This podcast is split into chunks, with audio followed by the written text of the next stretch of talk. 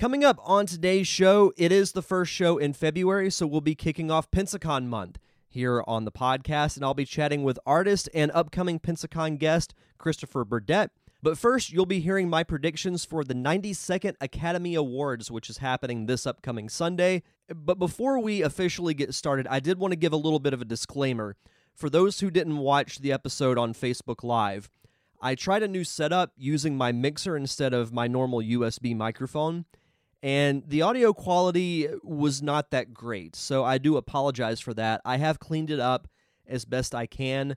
It'll be something that you know, I'll have to deal with for this week, but for upcoming live shows, I hope to continue to use the mixer, but I will be doing more tests and the audio issues will be fixed. So, again, I do apologize for that, uh, but that will be fixed for future upcoming shows. So, as I said on the back half of the show, you'll be hearing my interview with Christopher Burdett. But first, you'll hear my Oscars predictions. All that coming up on this week's episode of the Derek Diamond Experience podcast, which starts right now.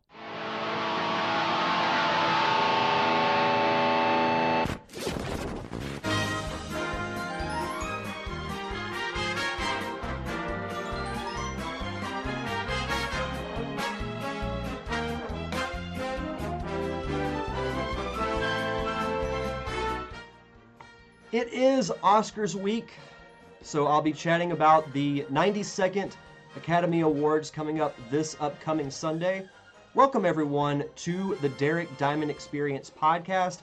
And for those who are watching the video version, you can see I've dressed up for the occasion. I decided, you know, with the video versions, I kind of want to be a little more loose and inject a little bit more personality instead of just, you know, straight up giving information because with the interviews, I try and be a little bit more professional, if you will. Like, I still like to have fun with the interviews, but I'll act very direct and to the point sometimes.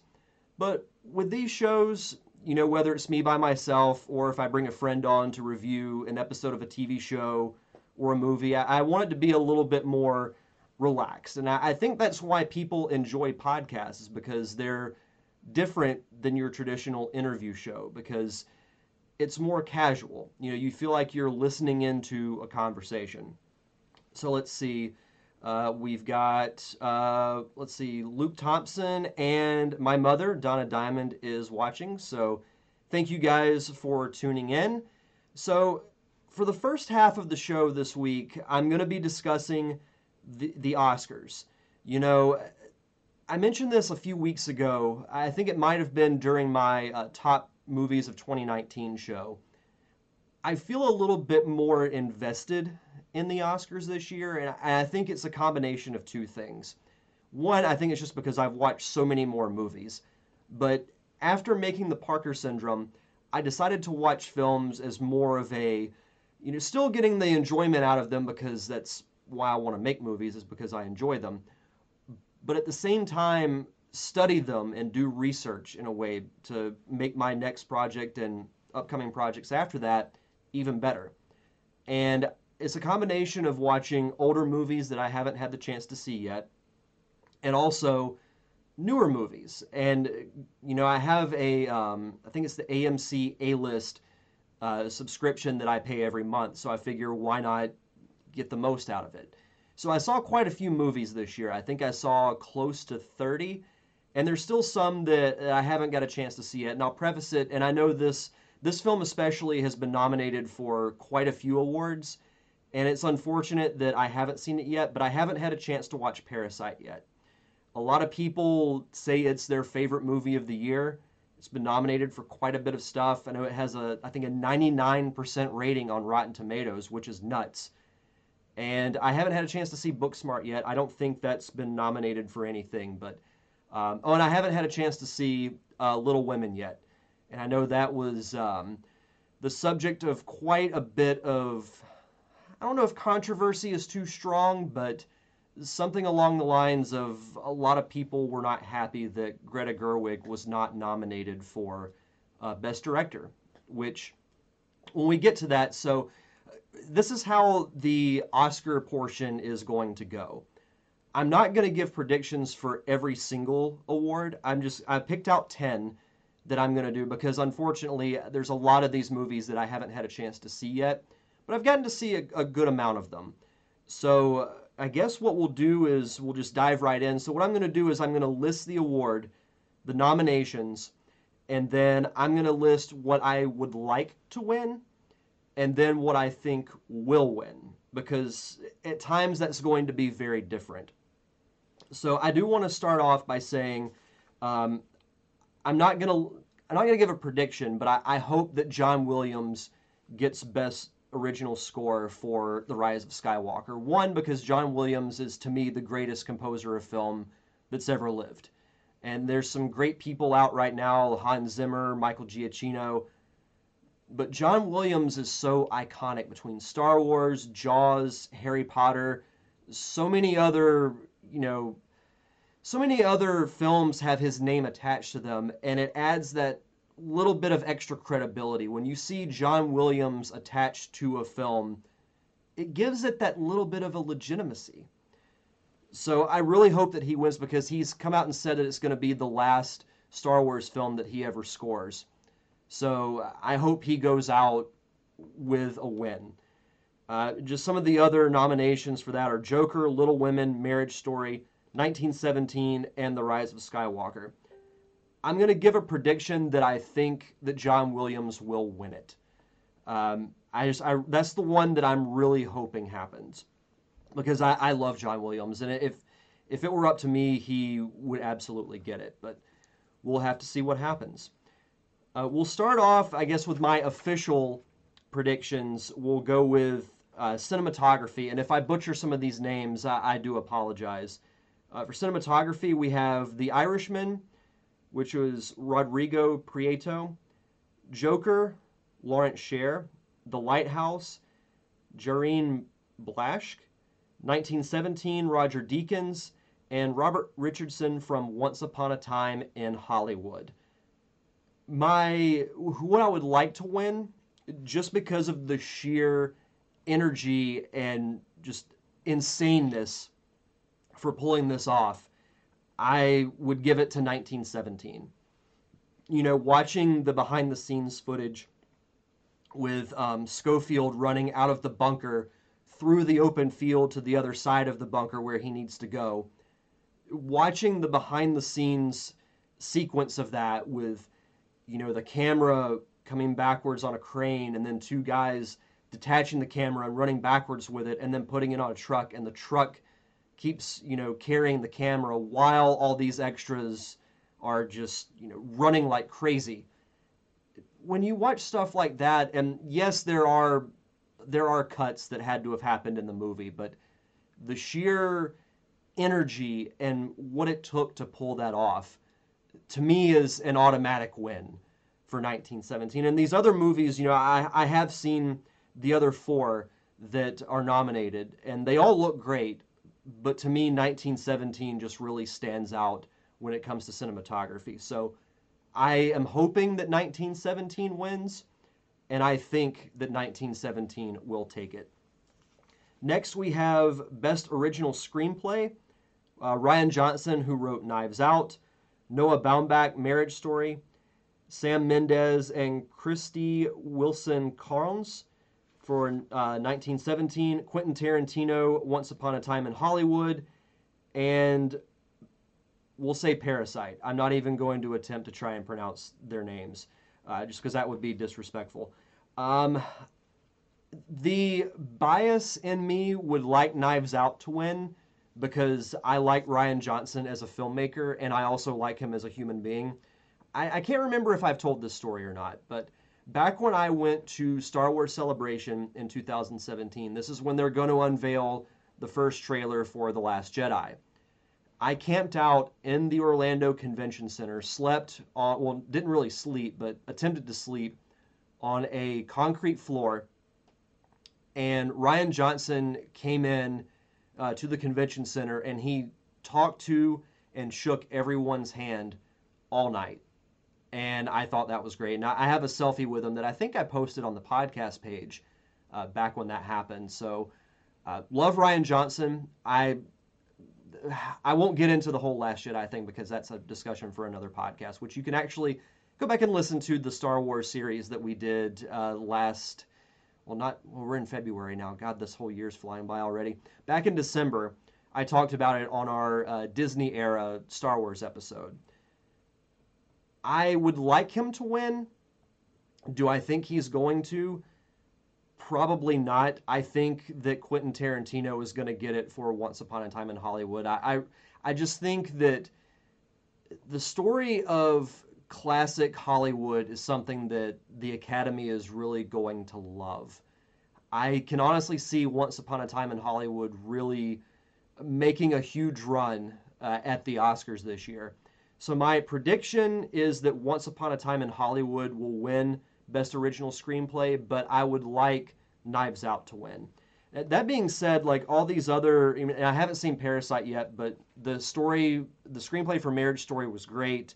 Uh, 1917 was really good too. So, um, yeah, I think Once Upon a Time in Hollywood is going to take it. Next up, we have Best Adapted Screenplay. We have The Irishman, Jojo Rabbit, Joker, Little Women, and The Two Popes. Now, of these movies, I have not seen The Two Popes yet, so I can't really comment on it. I really, really want Jojo Rabbit to win this because as good as a film of Jojo Rabbit was, and this is kind of giving away my best picture prediction, but I don't think it's going to win that award. I think the story of Jojo Rabbit was great. I, I love that movie. It was, you know, top top three movie for me this year. And I, I really would love Taika Waititi to get an Oscar because I think he's just such a good filmmaker. I think he's a good actor. I think he has the pulse of what a lot of people like. And there's rumors that he's going to get his own Star Wars film. And I really hope that happens because he was great as the voice um, of IG 11 and I think you know him directing the season finale of The Mandalorian, and it's arguably the best episode of that entire season.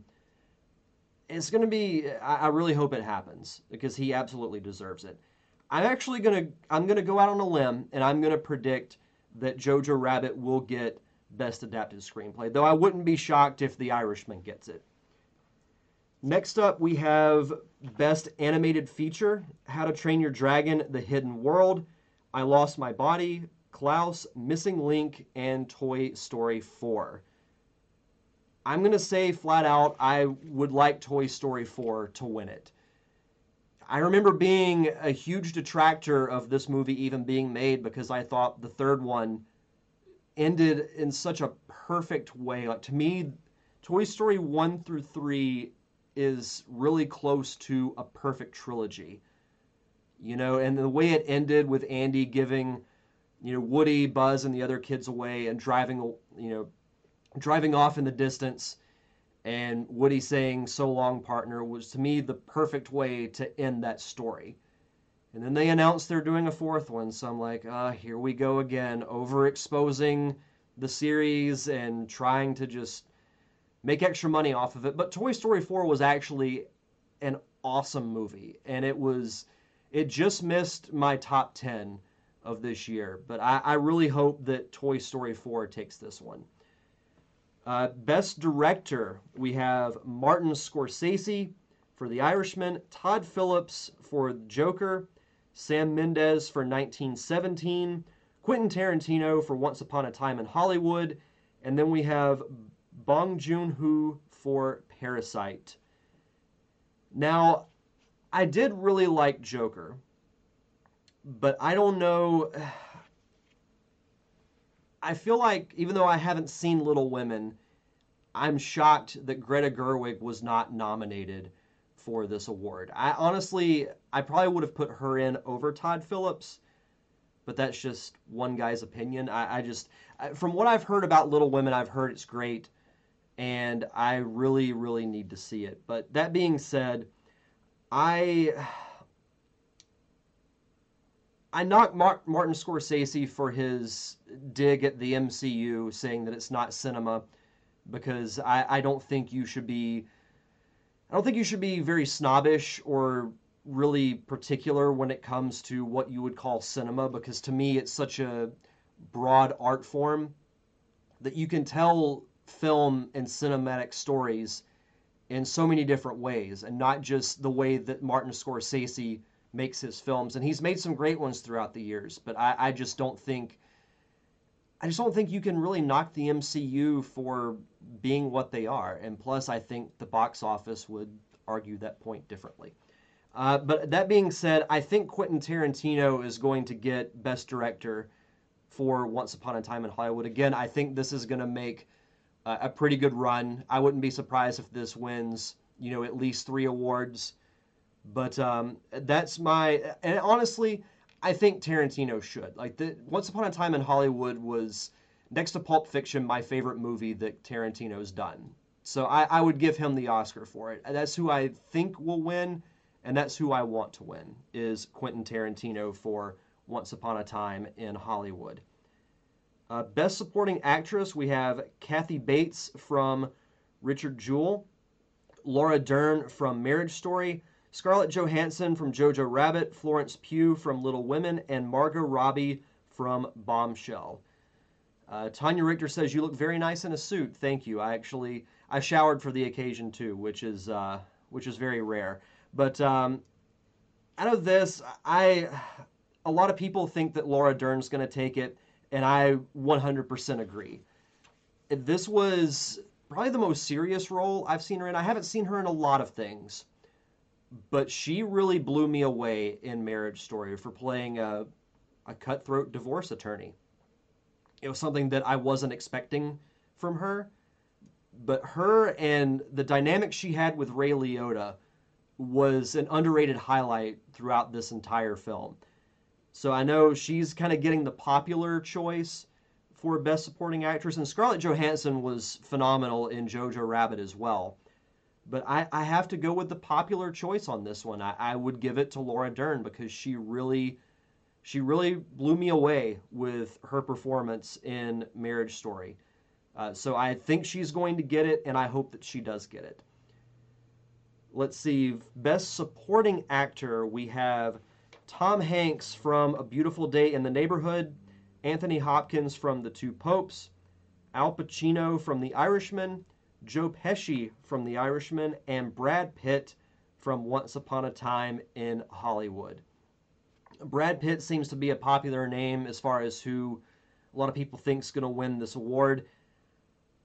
I loved Joe Pesci in The Irishman. You know, I I know he's known primarily for his gangster roles like Goodfellas. I personally know him from being one half of the Wet Bandits in Home Alone but he seeing him acting again in this type of role was great. And to me, he was the highlight of that entire movie. De Niro and Pacino were, were really good too. But seeing Joe Pesci back in a serious gangster type of role was awesome. Who I hope wins, and my Aunt Leah uh, actually took that from me. Well, not took it from me, but she agrees with me. I hope Tom Hanks gets it because he A Beautiful Day in the Neighborhood was an okay movie. It wasn't the greatest that I've seen. I, part of me really wanted to put it on my top 10, but it, it just missed the cut along with Toy Story 4. Tom Hanks' performance really drives the movie. And he's it's crazy to think that he's not the main character. But every time he's on screen in that movie, you're paying attention. And it's almost scary how well he played Fred Rogers. I really hope he gets it, but again, I just have this feeling that Once Upon a Time in Hollywood is gonna go on a tear. And my prediction, even though I want Tom Hanks to win it, I think Brad Pitt will win. So my prediction is that Brad Pitt will win Best Supporting Actor for his role in Once Upon a Time in Hollywood he was great in that movie. And I will say his style with the Hawaiian shirt and everything, like that's probably going to be my style in about 10 years. Let's see. Um, lead actress. We have Cynthia Erivo from Harriet, Scarlett Johansson from Marriage Story, Saoirse Ronan from Little Women, Charlize Theron from Bombshell, and Renee Zellweger from Judy. So unfortunately, the only movie out of this choice out of this list that I've seen is Marriage Story, and I loved both Adam Driver and Scarlett Johansson. I even made the joke that it was unfortunate that Black Widow and Kylo Ren's relationship didn't work out. Just for for giggles, I, would give it to um, Saoirse Ronan from Little Women, just because I've heard good things about her performance. But I, I want I want Scarlett Johansson to win it, just because she and Adam Driver both really impressed me as you know an acting duo, just as actors in general. Because to and I'll go ahead and touch on this movie, but the raw emotion that it showed, it was uncomfortably real. Now, granted, I haven't, my parents are still together, so I, I didn't go through the whole, you know, kid with divorced parents situation.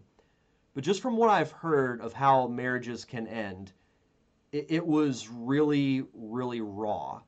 And it was almost uncomfortable because you could see that type of thing actually happening. Like when the climax of the movie happens and it's just the two of them just spewing out this hatred for each other. It was insane. So I I'm actually I'm gonna call an audible. I'm gonna go with Scarlett Johansson to to win this. But really I'm not gonna complain if any of the others win, other than I'll just get my prediction wrong. So I'm gonna go with Scarlett Johansson. All right, so we have two more left. We have uh, lead actor. We have Antonio Banderas from Pain and Glory. Leonardo DiCaprio from Once Upon a Time in Hollywood, Adam Driver from Marriage Story, Joaquin Phoenix from Joker, and Jonathan Pryce from The Two Popes. This has kind of been, well, not kind of, but it has been the hardest one for me to choose. And I say that because out of these movies, I've seen Once Upon a Time in Hollywood, Marriage Story, and Joker. Leo Adam and Joaquin, all three were absolutely phenomenal. And I would not complain if one of those three win. Like if one of those three win, I would just be like, okay, I I, I can see that. But I really for for what it stands for, I would love Joaquin Phoenix to win this award. Because Joker it's a movie that I don't know I'll ever watch again, but I'm glad that I did because it was so emotionally real. And I say that in the sense that there's no there's no ray of hope. And I'll use Revenge of the Sith, you know, Star Wars episode 3 as an example. That's when the Republic falls, the Empire rises, Palpatine takes over, Anakin Skywalker becomes Darth Vader, and you think that there's no real ray of hope, but then you see at the end, Obi Wan gives baby Luke to the Lars family, and we all know what's going to happen. So it left on a hopeful note. This movie has zero hope in it at all. From the very beginning, it is a very dark, depressing movie, and it only gets worse once Joaquin's Arthur Fleck character becomes the Joker and embraces that part of his personality. It's very depressing, but it has some unbelievable acting in it. And just for the sheer dedication that he put himself through to pull that off, for that, I would give him the award for leading actor. If it's not him, then I hope Adam Driver gets it. Again, for just the sheer raw emotion that he portrayed during the climax of that movie. So I'm going to go with Joaquin Phoenix as my prediction and who I want to win for lead actor. And then to end things, we have Best Picture. We have the nominees are Ford v Ferrari, The Irishman, Jojo Rabbit, Joker, Little Women, Marriage Story, 1917, Once Upon a Time in Hollywood, and Parasite. A lot of really good choices on this list. And luckily, I have seen most of them. So, I really enjoyed 1917. It was a visual masterpiece. I liked the story. I love that it was just an intimate setting in this grand, you know, huge war that was going on. It, it was a big story, but it felt very small. Marriage Story was very real. Joker was very dark. Ford v Ferrari was just a fun movie with some phenomenal acting from both Matt Damon and Christian Bale. The Irishman, I, I my knock on it is that it's a little too long, but I love the acting in it. I want Jojo Rabbit to win this award. And I say that because to me it was the overall package of what a great film is. It looks great. It's got a story that is like satire but has a great lesson at its core. The acting, specifically by the child actors, was phenomenal. I, I was really blown away with how well the young actors did. And you had that balanced with a great supporting cast from Scarlett Johansson, Sam Rockwell. Taika Waititi was hilarious as a satirical version of Adolf Hitler. He's essentially, for those who haven't seen the movie, it's about this kid named Jojo who's growing up in Germany during World War II. But the twist is he's a die-hard Nazi supporter. And I've actually got quite a few comments here.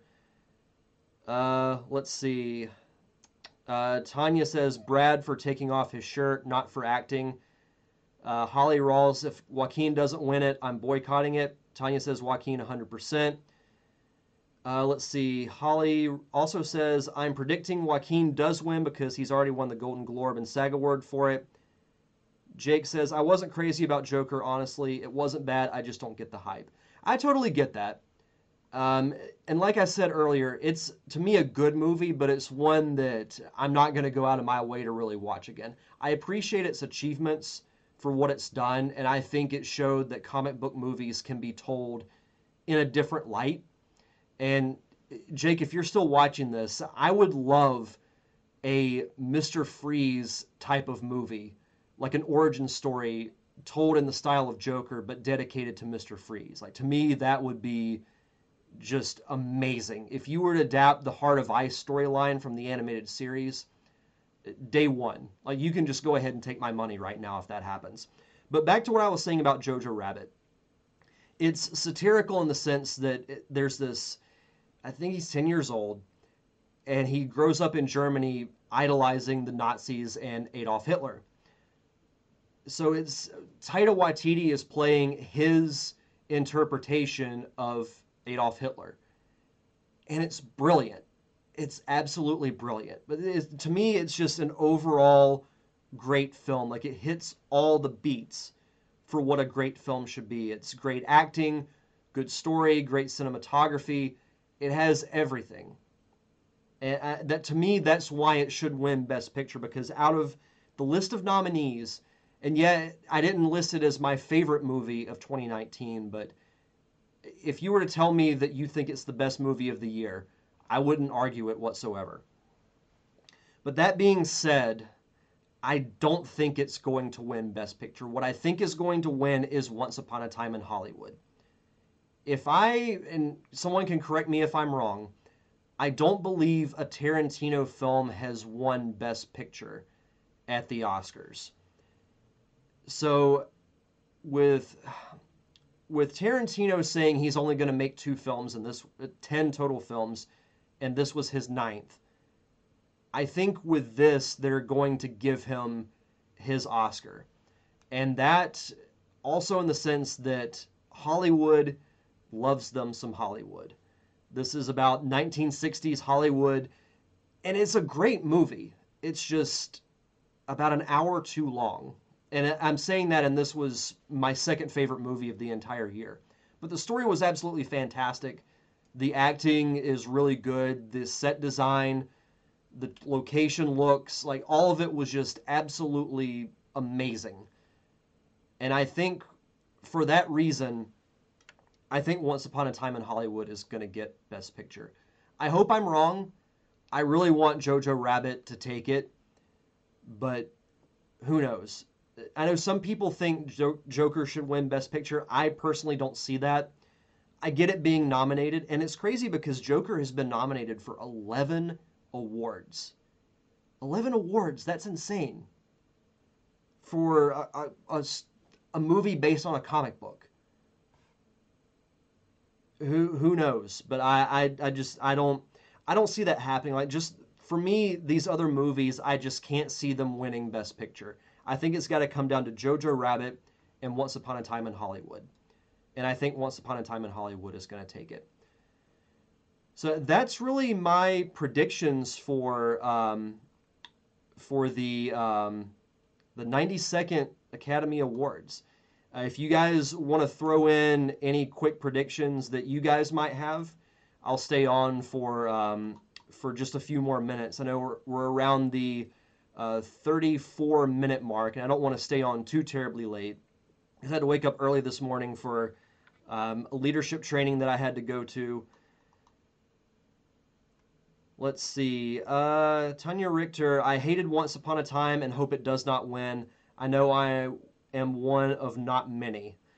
Yeah, I mean, I, am with you in the. Well, I'm not with you in the sense that I hated it because I actually really liked it, but Jojo Rabbit, and I will say if you haven't seen Jojo Rabbit, definitely watch it because it's one of the best movies of the entire year. One of the best movies of the entire year. Uh, I'll go through some of these others real quick. Um, visual effects, um, I hope, just to throw it a bone, I hope that Avengers Endgame takes it. I'm kind of disappointed that Marvel didn't at least try to get nominated for. I mean, I don't know if they did or not, but I want to say they didn't. It should have been at least in the consideration for Best Picture because, for one, it's a great movie, and two, just the what Endgame stands for, the fact that they told this huge this huge story that spanned over 20 movies.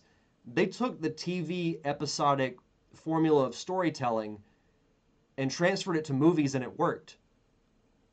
Some are some of the movies better than others, absolutely, but just for the the achievement, you know, I I would have at least I would have at least nominated it, but we we all know how that goes. Um, let's see. Costume design is let's see. Irishman, Jojo Rabbit, Joker, Little Women, and Once Upon a Time in Hollywood. Um, I don't know. I, I from what I've seen of the trailer, I, I like the costumes from Little Women, so I'll I'll I'll throw Little Women in there for for my prediction. Um, film editing, we have Ford v Ferrari, Irishman, Jojo Rabbit, Joker, and Parasite. I would give it to Jojo Rabbit, just because to me the way that movie was put together was nearly flawless. How 1917 is not in there, I have no idea. But yeah, those are those are just some. And Tanya says, as always, perfect podcast. Thank you for watching. Yeah, thank you. I think we had close to 10 people watching tonight. I don't know if I'm going to be doing a live show next week. I'm honestly not sure what I'm going to be doing for the review portion. I had talked about doing a Oscars reaction show. I might still do that. I'm actually going to be going to Daytona this weekend. So I should be back sometime Sunday night. So if I'm not back too terribly late, I'll do a reaction show. If not, I'll figure out uh, I'll figure out something to do. Brandon Purdue just getting here, not home at the moment, so I will have to go back and catch what I missed. Yeah, definitely do that. And um, yeah, anybody who wants to go back, I mean, the the original video is it'll always be stored on Facebook, and then you know I'll, I'll clean it up a little bit, and then throw it on uh, on YouTube, and the audio version will be on, uh, as you can see on the graphic on the side, Apple Podcast, Stitcher, Spotify. Now available on Google Podcast as of this past weekend. So a little bit more exposure for the show. And as always, you know, I, am always open to feedback. So if you guys have ideas for shows that, you know, you would like me to do, I'll be more than happy to do that. I'm really enjoying doing these live shows, you know, now almost every week because as I mentioned uh, last week, doing these by myself is not very easy. And, you know, I've stumbled over my words a couple of times, but that's just the nature of live podcasting. You know, you're going to stumble over your words, you might stammer or something like that. Uh, my mom says, great podcast and congratulations on your award today. Yeah, so I, I was at leadership training today and I won a um, Bright Spot Award from the Studer family of companies. And that's essentially when your supervisor will write into um, our owner recognizing, you know, an employee of theirs for doing, you know, work that goes above and beyond uh, what they're supposed to do. So uh, it was really cool to get that award. And um, the reception I got as a result of it was was really humbling. So it, it was it was a really cool thing. But back to what I was saying earlier, um, if you guys have ideas for shows that you would like to see me do, because I enjoy doing the live podcast because it's a new challenge for me. And video, I think, is something that was a little overdue. You would think with video being my background, I would have done this years ago. But I liked the, I don't want to say simplicity of doing uh, just audio only shows, but in a way it was a bit easier. But back, you know, a couple of years ago when I decided to change the format of the podcast, that was a new challenge for me. Same thing with doing these live shows and doing video. It's a new avenue, it's a new challenge for me to do. And going back and even watching the live show I did a couple of weeks ago, know, I barely looked at the camera. I was too busy just kind of looking around like I'm doing at the at this moment. So it's just, you know, it's an evolving thing. You know, I don't want to be doing the exact same thing all the time. So that that's what this this video stuff is for. And it's, you know, something that I'm going to be tweaking. Um, I'm actually, I've got a little bit of a new audio setup, so I'm interested to hear how it sounds because I'm using my mixer instead of my USB microphone. Oh, Mr. Adam Waldron has joined. Hi. Adam, before I close out my show, um, if you want to throw out some quick Oscar predictions, I'll stay on for a couple of more minutes. Uh, but just to give you guys a heads up on some things that are coming up uh, over the next couple of weeks. As I said, I'm not exactly sure what I'm going to be doing next week. If I'm back home in time, I'll be doing a um, an Oscars reaction show if not, I'll be I'll figure something else out. I might review the new Harley Quinn movie that's coming out because I yeah, I think that comes out this week. Then the following week, I'm actually going to be doing a Power Rangers roundtable that will coincide with an interview I did with Catherine Sutherland, who was the second Pink Power Ranger. I think she came in during season three of Power Rangers. She's also going to be a Pensacon guest as well. And uh, that's really kind of it as far as the immediate stuff goes. Uh, let's see. Um, uh, Brandon Purdue, I like the live interaction, but in the past I have listened to the podcast while driving. Well, you can still do that. You know, th- this is going to still be on the audio version that comes out on Thursdays. Adam wants to do a live review of 911 Lone Star. I might actually, um, yeah, Adam says 1917. I hope 1917 wins something. If it does not win Best Cinematography, then there's clearly a problem. Because to me, that movie was just, and I mentioned it earlier, is in a league all on its own as far as cinematography goes. Ford v Ferrari was underrated, absolutely. I would absolutely agree with that. You know, is to me that was another good overall movie. It, it had the feel of a big budget Hollywood film but it had the little nuances like the good acting and you know the fact that it was inspired by true events was was a really cool thing. And i had no idea that you know that was even the case. Um, but yeah that actually i will i will think about that. We'll just have to talk trincali into doing it. We should do a watch along for those who haven't seen it watch the commercials for 911 Lone Star. That might actually be something that I do uh, at some point for the podcast. Uh, let's see. My Aunt Leah says, agree, underrated. Yeah, I want to watch that movie again.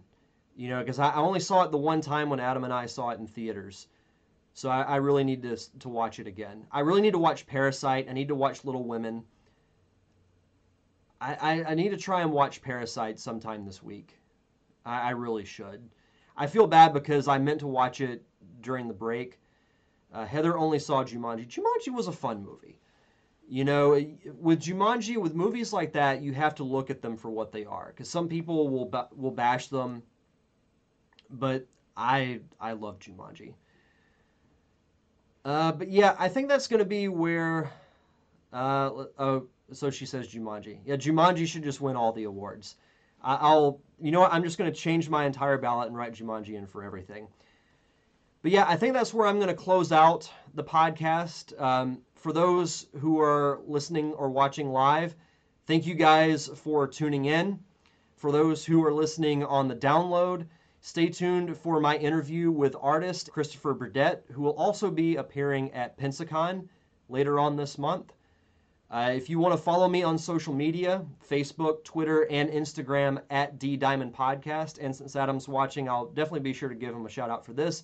Thank you to the Unicorn Wranglers for, for supplying the theme music for the podcast each and every week. You can find them on Apple Music, Google Play, and Spotify, I believe, to check out their last couple of albums that they've done.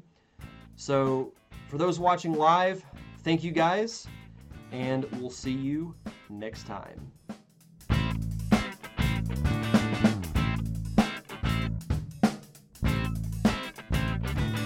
Happy to be joined with my special guest this week, artist Christopher Burdett. Christopher, how are you tonight? I'm doing very well, thank you. Good, good. Thank you so much for taking the time to to join me. I know as we're recording this, we're just over a month away from Pensacon, which it, it seems like, you know, it, on one hand, it seems like it takes forever to get here, but then next thing you know, it's it's here, and I think it's because it's like a month or so after the holidays, and everybody's so wrapped up with Christmas and Thanksgiving and whatnot that by the time the New Year rolls around, you're like, oh crap, Pensacon's in like three weeks. Yeah. and uh, to make things more crazy, uh, I have a Kickstarter starting the Saturday of Pensacon. oh, perfect. Perfect. What? So, uh, yeah, explain to everybody what your what your Kickstarter is about.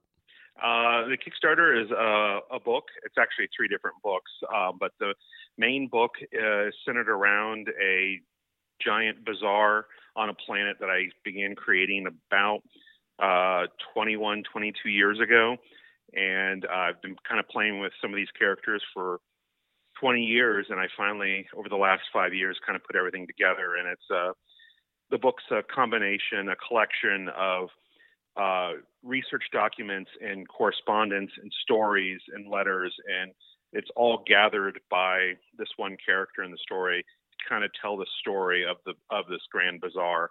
And there's different points of view, and some of them contradict each other, and some of them are just random wild stories, and some of them are, you know, scientific documentations about the things in the bazaar. And uh, the other two books that are going to go along with it in the Kickstarter are a coloring book of all of the uh, line art versions of my finished finished art from the book, and then there's going to be a Dungeons and Dragons fifth edition uh, statistics book for all of uh, the creatures that I've created, so you can actually take the bazaar into your D and D game. That's fantastic. Yeah, it's it's been a it's been a fun, crazy time. It's kind of weird that it's finally here after uh, over two decades. Well, I can imagine uh, working on a project that long and seeing it, you know, now finally becoming a reality has got to be a, a, a, gratifying feeling. Yeah, and it also has prompted me to go ahead and start on the rest of the books. I've already started on the next two books oh, in cool. the series. Yeah. Very cool so uh, kind of backtracking a little bit uh, how was it well for one where did you grow up and then what was it that inspired you to want to get into the crazy world of art? Uh, well i'm uh, from the tampa bay area uh, in florida. I grew up in seminole florida. And uh, at a very very very early age i went to a movie with my parents. It was called star wars. Some of you may have heard of it. And it, yeah it kind of just blew my mind. I was three years old seeing the original Star Wars in the theater, and that kind of, at that moment, when I watched the movie is like I want to do that. Whatever that is, I want to I want to make that. And then uh, several years after that, uh, I became aware of the Dungeons and Dragons Monster Manual, the original one, and there was just a book of monsters and stories about them and information, and it it I never looked back. It was like with with Dungeons and Dragons in one hand and Star Wars in the other. I just kind of went forward and started making monsters, and I've spent my life just designing and making monsters. I can imagine the cantina scene had to be almost like a gold mine for you, just with all the cool characters and everything that you see when, you know, Luke yeah. and, and Obi Wan walk in. That that's that's great. You know, it, it, it, that scene's been talked about as it was like a game changer in cinema. Like, you know, nothing like that had been really done, and you know, all these crazy monsters and all these aliens. And but for me, I didn't know any different, so I saw that and I just assumed that's what things are like mm-hmm. rooms full of crazy monsters and aliens, and I want to know about all of them. Oh, I can imagine. So no, I remember, you know, I, I was born after the original trilogy came out, but I still remember clear as day watching Star Wars for the first time when I was five or six years old and just falling in love with it. And that's one of the big reasons, you know, why I wanted to become a filmmaker was was Star Wars and much like you it's like whatever that is I want to do it because it just looks so amazing. Mhm. Yeah. So uh, when you decided that was what you wanted to do, how did you cuz I know you went to um, Florida State University. Yes. Where was the turning point that got you into the cuz I know you started your career working in film and television. How did you get your foot in the door with that? Um, well, you know, you know, growing up when I did, you know, like when I went to school, the internet was just kind of getting its feet under it. You know, I, I went to, uh, started college in uh, 92 and I ended, I finished at 99. So it was a long, nice seven years of college. Um, but, you know, I didn't really know what my options were. You know, in my head, there's like, there's comic books, and I learned pretty quickly there, there that I don't like to draw the same thing more than once. So sequential art was out the door. I just I just did not what I do. And then I assumed like video games. So it was like video games and comic books were my only art options. And I just, you know, I the idea of working in the movies and games was just uh, movies and uh, tabletop gaming just wasn't an option for me. And I went to FSU because I just assumed I needed to get the piece of paper and to get, you know, the I accomplished the task. So uh, while I was getting my BFA uh, one summer, a low budget vampire movie was being shot here in Tallahassee. And I walked into the computer lab and there was a sign on on the bulletin board. It's like, you know, come work on this movie and, you know, special effects artists from Hollywood are coming to work on this low budget vampire movie because the the writer and director of the movie used to work out in LA and he gave up Los Angeles life and he came to Tallahassee to teach and he was a teacher and he fell in love with Tallahassee and he was like I got to make a vampire movie so he uh, contacted Roger Corman who he had done other movies with and got a budget and then he contacted uh, the uh, an effects shop that he had done effects with and I walked into the computer lab and saw this sign and I thought to myself that's exactly what I need to be doing. So I took the sign and I went home and I started making phone calls. And within like a day, I was on the phone with a makeup effects uh, shop owner in Los Angeles,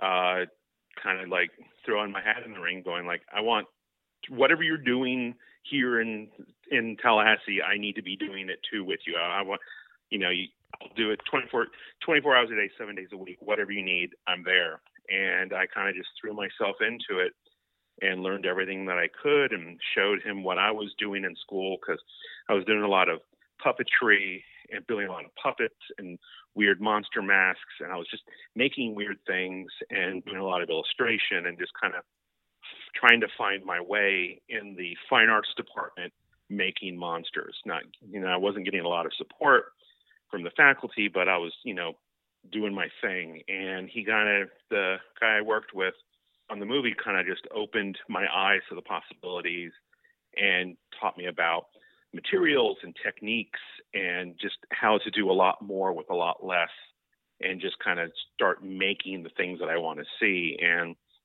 I spent that summer working uh, working all night long uh, on a movie set, and then getting up and going to class in the morning and the afternoons. So it was a it was a crazy a crazy summer. And by the end of the summer, I had kind of cemented my role and once I, you know, my options for when I finally graduated school later that year, I could go out to LA and start working with him out there. And which is what I did. So I, I didn't even uh, walk in graduation. I had uh, my uh, I had my exit show with the art department, and once that was done, that was technically the conclusion of my uh, time at FSU. So I immediately packed up and moved to LA right after my exit show. No, and I think it, it says something because you know a lot of people have a little bit of a misconception of trying to get your foot in the door with something like that, and you saying that you were still going to class, and then you were working on you know your outside projects, and sometimes even doing it, you know, all night virtually. That's what you have to yeah. do to really get your foot in the door. Is those who work their nine to five job, or if they have class, they spend so much more of their extra time you know doing the extra legwork to try and get their foot in the door of what they want to do. And I, I, think what you just said is a prime example of that. That's great. Yeah and i also in my early days in la i spent a lot of time not getting paid and working for very little money just trying to make the best of the situation because you know people think there's big money in film and tv and while there is for some for other projects there's not so it was kind of hand to mouth for a while there, or a lot of well, a lot of my time in L.A. Yeah, a lot of it's a labor of love. Unfortunately. yeah. so, uh, kind of walk me through the process of what you did during your time working in film and TV, because I know you've worked on shows like Buffy the Vampire Slayer and Firefly, uh, doing you know makeup and, and creature effects what is the process that you would go through in order to create something and, and bring it to life? Uh, well, the thing is to remember that it's always a team effort. There's always anywhere between eight and 30 guys and women in the shop working together to do anything like this. Um, and we all kind of like bounced around, but I had some pretty set duties and jobs that I was better at and that I like to do. Um, so typically we would receive a uh, well, the boss would receive a script from the week's episode of Angel or Buffy or Firefly, and they would go to meetings where they break down the episode and they talk about what they need, what, you know, what effects are going to be needed, what creatures need to be created, and kind of like what needs to happen to make this episode. And then there's about a two week gap where we do all the concept work and we kind of figure out what we're going to do, how we're going to do it, and then we do it. So within yeah, for for around for about 10 days, we would go from just receiving the script to going to set with finished stuff. And I would I would be on the design team, so we would sometimes literally have an hour to completely design the brand new monster of the week for a show. And sometimes there would be notes of like, it needs to be orange with white eyes and horns. And we'd be like, okay, well, I guess that's something we're going to be doing. And other times it's just like, we just need a monster, just, just something, just a demon. Um, and, you know, concept stuff would happen in an hour or a day or two. And then the sculptors would get on it. And I was not a sculptor. And they, they would get several days. And then the mold makers would work on it and I was also I was a horrible mold maker. Uh, and once they had all the molds built, um, they would run the foam or the silicone, and then it would be back in my hands where you uh, like if it's a foam latex mask or appliance or anything that there's always going to be seams and edges, and you have to get rid of the seams and make sure that all the edges are nice and smooth so that when it's being applied, looks like an you know looks like a real monster. You don't see a line going down the middle of the face where the t- where the mold went together. Uh, and I also I was a I was a painter, so I did a lot of painting of the appliances, of the suits, of the stuff. If if there was something to be painted, I probably painted it. And for like Buffy, at the end of Buffy, with all of the Uber vamps and the backgrounds, all the masks and the makeups, I was painted dozens upon dozens upon dozens of them. I have photos of with me in front of this whole huge rack of all these masks and makeups and stuff. And for like on Angel, where there was, I think it was season four, there was the the Beast, which was the big rocky devil creature, and I had to paint so many uh, suits and makeups for that because I would because I also went to set a lot. I was on set. I would wrangle the the usually the stunt guy or the the actor in the suit, and we could only touch the actors from the neck down because union makeup artists uh, had to touch them from the neck up. So we would they would be there to get the makeup on that I I painted, and they would put the makeup on the actor, and then we would have to get them in the suit and get the gloves on them and get the boots on them and get everything done and sometimes depending on the makeup guy he would be he would he would want to try to blend the the the cowl of the headpiece into the suit and sometimes they would just let us do it because they, they they didn't care. They didn't want to do the work. Yeah. So i would i would i would always be at the beginning of the monster and i would be with them at the end of the monster. And yeah there would be crazy times where especially on angel we would i would get up at around 4 a.m to get everything together to get it to set so that all of that day's makeup stuff was ready to go for the makeup department at like five or six and then I would be on set with them all day long to like midnight, 1 a.m. Then go back to the shop and paint the next day's stuff, and then go to bed, and then get back up at like four or five and repeat. And it was, you, you know, that would go on for weeks. Mm-hmm. So it was definitely uh, something something to be done in my youth.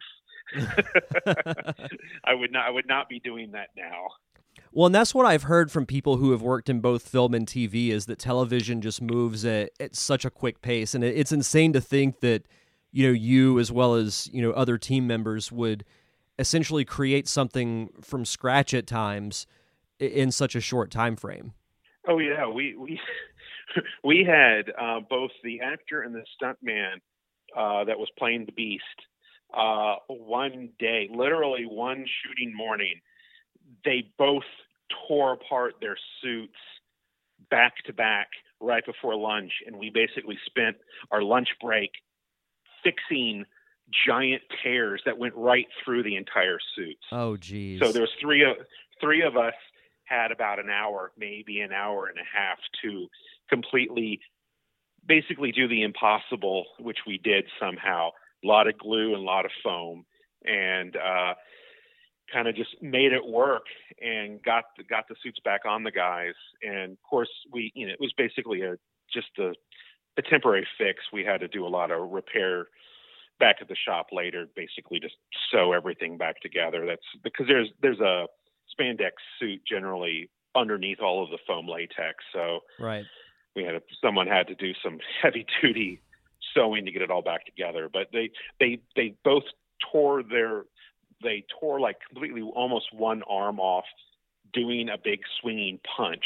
They both did the same maneuver and they both tore their suits in the same way but you know what are the odds of that fun times yeah and it was it was literally it was like the it was the first shooting day after the christmas break one year and it was pouring that day. You know never rains in la but that day it was pouring down rain. So it was just it was miserable. It was a miserable day.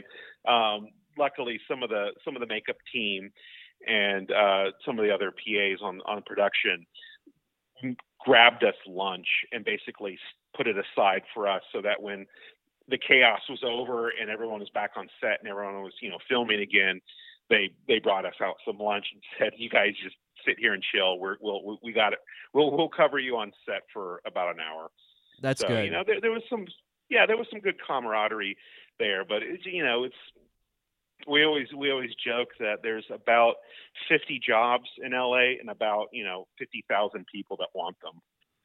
No, it's and true. It feels like that sometimes, yeah. well, and that lunch example is just a prime example of the camaraderie among you know film sets, whether it's you know a small short or a big budget. It's you know when you work with people for so many hours, even if it's for just a couple of days, you bond and almost become like a family in a way, and, and and, hopefully look after each other and look after each other's best interests. So the fact that someone went and grabbed you guys lunch is is a good testament to that. Being on set was some of the, the my most fun times and fun memories uh, when I was out in LA because it was just you know sitting at the shop making stuff's neat and fun and you know and that's what my skill set is you know. You know we were you could actually see the stuff come to life and all the design work and the artistry and the skill and technique that went into making it.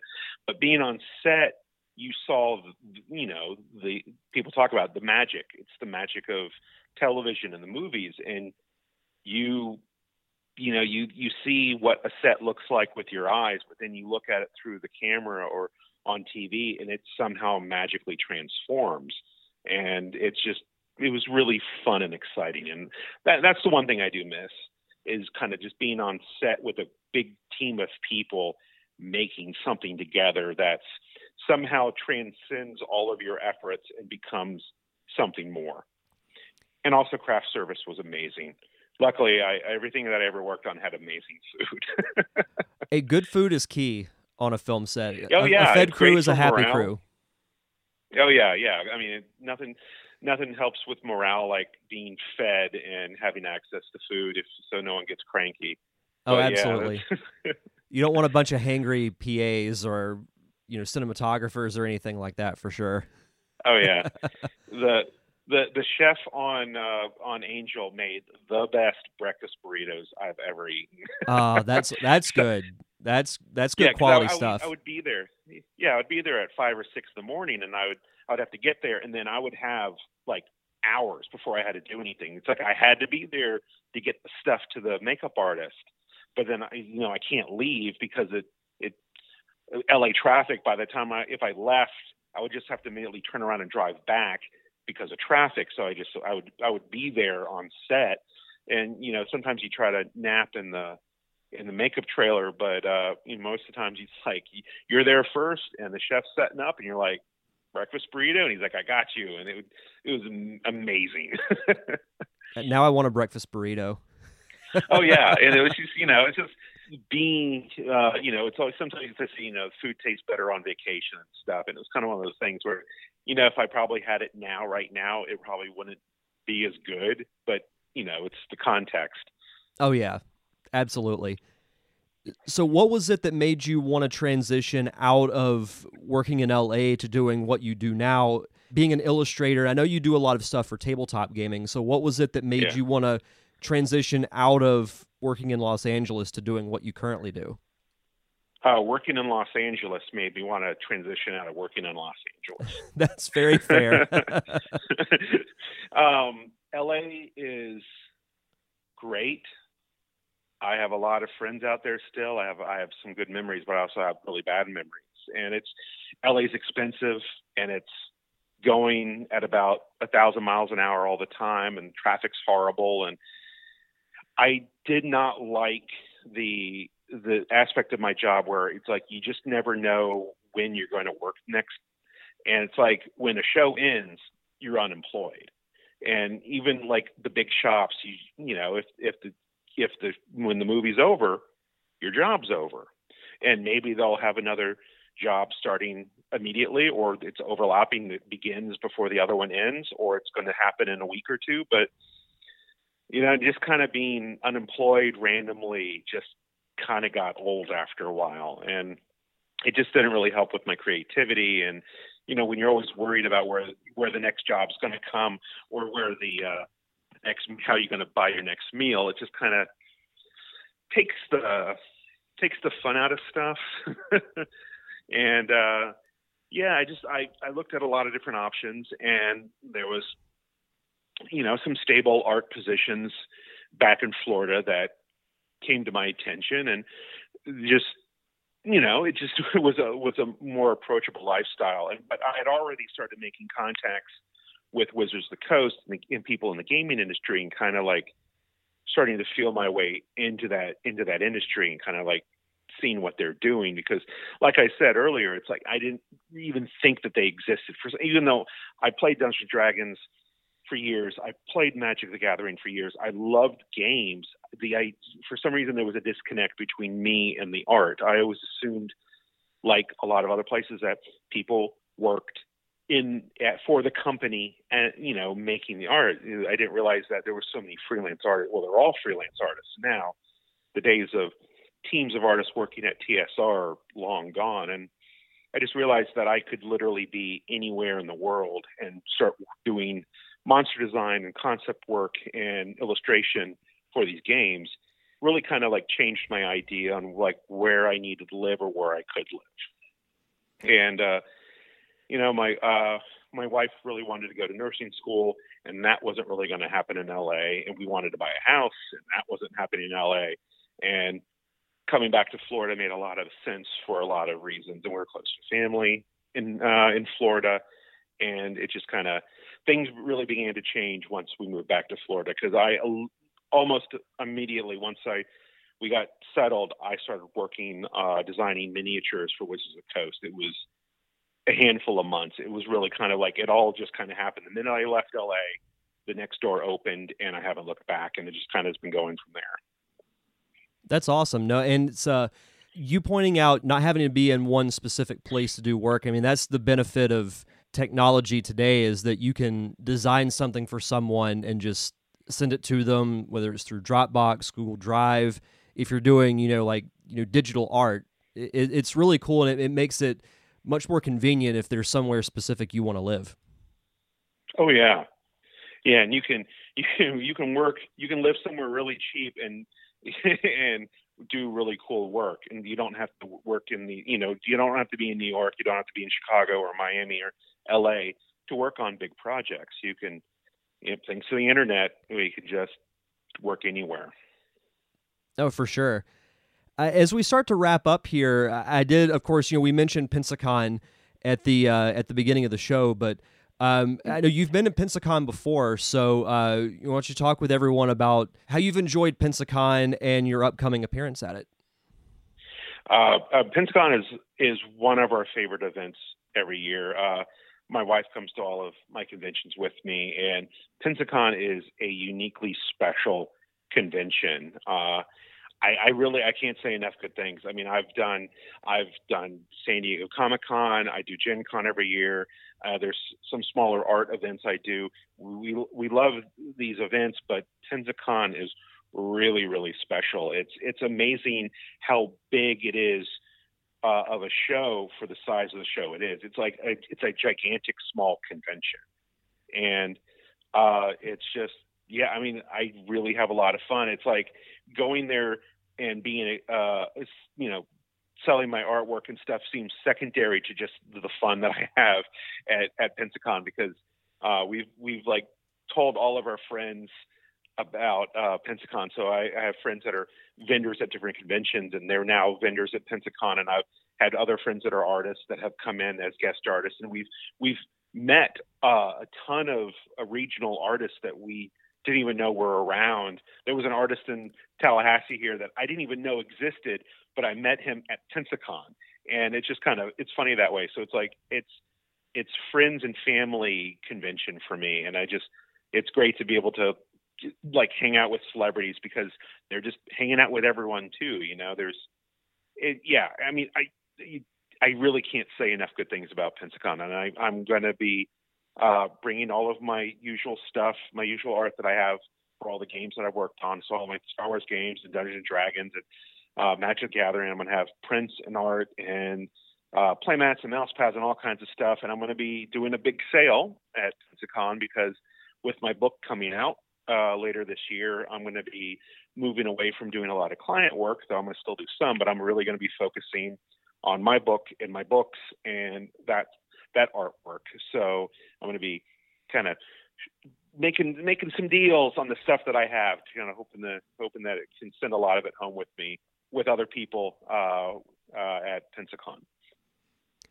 And I echo everything you said 100% about Pensacon. You know, I'm born and raised in Pensacola and seeing how it started, like the initial concept of it to what it is now, is is really cool and it, it's a true highlight and kind of like what you mentioned it's almost like a family reunion in a way because I, there are people that I don't see any other time of the year but Pensacon and I know I'm always going to run into them so it's it's yeah. a it's a really cool event and it's also my understanding that you actually uh, were a judge for the short film festival uh, at one time uh, it was I, I, I mean, it was either last year or the year before, and I.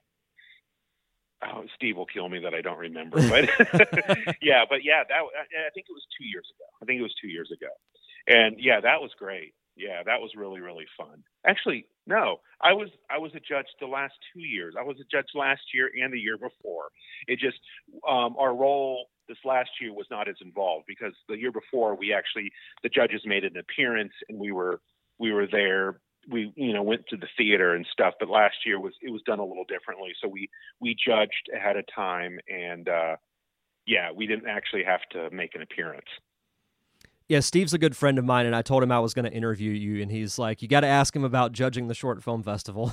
So, oh it, it was a blast. It was just it was just it's exciting to see this the, the to see the the stuff that's being done. Yeah and there was yeah, it was it was good stuff. The the one one year there was a piece uh, a film that really I was really moved by, and I was I was really thrilled to have been able to see it, and it it it did win the judges award. And it was kind of one of those things where I don't think I would have ever have encountered it if I hadn't been a judge. You just it would have slipped under my radar. I never would have crossed paths with it, and it was just uh, it was a really uh, moving piece for me, and I really it kind of uh, meant a lot to me, and it was really kind of exciting to to learn about this film and to then you know find them on Facebook and follow them and you know be able to see that they they got a they got some acknowledgement at Pensacon. Yeah, the Steve's done a phenomenal job with the Pensacon Short Film Festival, and there have been some really really good films that have come through it. You know, the last couple of years, and it, it, it again, it goes back to the benefit of you know modern technology, is you can you can make a decent looking movie with an iPhone. As long as you've got good audio, yeah. you can definitely make it happen. And it's it's cool seeing you know people who maybe like 20 or 30 years ago you, you wouldn't have been able to make something like people make today so it's attending the film festival has been uh, a highlight you know for the last couple of years so it's it's really cool definitely it's really cool uh, well, so in closing, I did want to ask you. Uh, I got a couple more things for you. What type of advice would sure. you give to someone who's either an aspiring artist or wants to do makeup effects uh, in the film and TV industry? Well, the best advice I ever got, and that was when I was still in LA, and I was talking to an artist that I really admired, and I was showing him my portfolio, and he flipped. He would just flip into the pages, and whenever he he looked at a new piece, he'd kind of he'd kind of wince in pain and groan. So he's just like, ugh, mm. and he just did this throughout my entire portfolio. And he closed it and he looked at me and said, "What do you want to do?" And I started telling him about, you know, oh, I want to be a digital painter. I want to do this, do that. And he's like, he's like, he like he motioned for me to be quiet. He's like, draw more. And I'm like, what? He's like, you need to draw more. I'm like, but what about the? He's like, draw more. You you just need to draw more, and he just wouldn't let it go. Whenever I said anything or asked him, he's like, draw more, draw more, draw more, and it was kind of a stinging, inter, you know, interaction and a review. And I kind of was like, you know, I was very try to be very professional very uh, thankful for that for that time. And I think, you know, and I walked away, and I was just crushed. And then I just started thinking about it. I was like, huh, I, I think I need to draw more. And that was the moment uh, where I just basically, I started drawing more all the time, every day, no matter what. I had paper with me, pencils, pens, and if I was not actively doing something, I was drawing. And it changed everything. It really changed everything. That was the moment where I, I was I was always drawing and working my entire life, but it's I made that the priority of my waking life. And so when people ask me about what do you what do you do to be a better artist or what do you do to get to where you are, it's you draw more. You just have to keep working. It's making the effort, going through the motions because you have a lot of bad art in you that you have to get out, and it's not going to get out unless you draw, you work. You have to you have to create the bad art to get to the good art, and that's that's the advice I always give. Unfortunately, I've been away from LA in the makeup industry for a long time, and I have no idea how I even, if I wanted to do that stuff again, where I would even start. Because, you know, I have it's it's all changed. You know, it's like it's you know it's I I wouldn't probably even recognize the chemicals if I started to get back into stuff. It's like probably all the all the things I used to do because they were all probably horribly carcinogenic are all gone, and there's all new stuff now. But but it just comes to art advice. It's always draw more. No, that's that's phenomenal advice. And final question: uh, Do you have any website, uh, social media, and uh, you can plug your Kickstarter too, so the listeners can follow you? Well, uh, the best place to find me it's it's my full name, Christopher Burdett. Uh, it's .com or .blogspot. I mean, most of my activities going on my blog right now. So you just go to go to my blog. It's christopherburdett.blogspot.com and um, I'm going to be talking about my Kickstarter there. We're on the cusp of getting the landing page and all that taken care of, so you just got to keep an eye on my blog. Um, you can go to my website too, but that's just a selection of my artwork. A lot of all of all of my active stuff's happening either on my Facebook page. I'm Christopher Burdett. You, there's several of us, but I should probably be, it should stand out which one I am because uh, my profile picture right now is the cover of my book, and uh, I have an artist page too. It's Christopher Burdett, Christopher Burdett Monsters on Facebook. Uh, you, you, get all the stuff there, but you know, it's either find me on Facebook or Instagram, same name, Christopher Burdett, or my blog, and all of the information about everything that's going on is all there. And I'm going to have at at Pensacon, I'm going to have cards with all the information for the Kickstarter, and I'm going to unless some horrific thing happens, I will actually have a copy of my finished book of with me at Pensacon because the book's done. Everything's done. I uh, that's I wanted to go into this Kickstarter with everything completed so we can immediately just go to the printing. I didn't want people waiting for me to finish anything, so uh, I'm going to be handing off the the the book to uh, my guy, my printer on the 10th and it's going to get sent to China, and then two weeks later, I'll have the actual finished book back in my hand. It's a proof. Uh, so I will, I should, you know, knock on wood, barring any unexpected calamity, I will actually have my book with me at Pensacon. So that's what I'm really excited about that too, because I'll actually be able to show people the book and give them information for the Kickstarter. Fantastic. Well, Christopher, yeah. thank you so much for taking the time to do this interview, and I look forward to meeting you at Pensacon. Yeah, it should be great. Yeah, I'm always looking forward to Pensacon. I always love seeing everyone there because it's just it's so much fun. It's it's just a really fun time because a lot of conventions feel like work, and I'm just it's just for me at Pensacon. It's super fun. I'm just hanging out you know, no stress. Thanks again to Christopher Burdett for coming on the show to have that really fun chat. Can't wait to meet him at Pensacon. And as it's been stated multiple times, Pensacon is happening February 28th through March 1st here in downtown Pensacola at the Pensacola Bay Center and several other surrounding venues. You can go to pensacon.com to get tickets and find out more information about upcoming guests, panels, all that fun stuff. You can find everything at pensacon.com. And also, thank you to everyone who tuned in for the Facebook Live this past week when I gave my Oscars predictions. It was really fun. I've been really enjoying the live interaction with everyone. As I've said before, I'm not going to be able to do a live show every single week, but I am going to do them as often as I can. And I apologize again for the audio issues with that, but they will be fixed for upcoming episodes. For next week's show, for the review segment, I'm not exactly sure what I'm going to do yet. I'm either going to do an Oscars instant reaction show uh, if I'm back in town by Sunday evening. I'm going to be in Daytona this weekend with the Unicorn Wranglers, so I'm not exactly sure when we'll be back on Sunday. I know it'll be kind of late, so we'll have to see what happens. If not, I'll likely be reviewing the new Birds of Prey movie that's coming out this week. So you will have a review segment of some sort. And of course, Pensacon month continues here on the podcast. I'll be chatting with the co writers of the film We Got a Monkey's Paw, which will be showcased at the Pensacon Short Film Festival. So uh, it was a really fun movie. I really enjoyed watching it and can't wait to talk with the writers to figure out how they came up with this really fun film. But until then, you can check out past episodes of the show on Apple Podcast, Stitcher, Spotify, now available on Google Podcast, as well as on YouTube. If you want to follow me on social media, Facebook, Twitter, and Instagram at D Diamond Podcast. And I mentioned them earlier, but thank you as always to the Unicorn Wranglers for providing the theme music for the podcast. You can check out their music on Apple Music, Google Play, and Spotify. That's going to do it for this week's show. Enjoy the rest of your week. Have a safe and fun weekend. Thank you for tuning in to another awesome episode of the Derek Diamond Experience. I'm your host, Derek Diamond, and we'll see you guys back here next Thursday.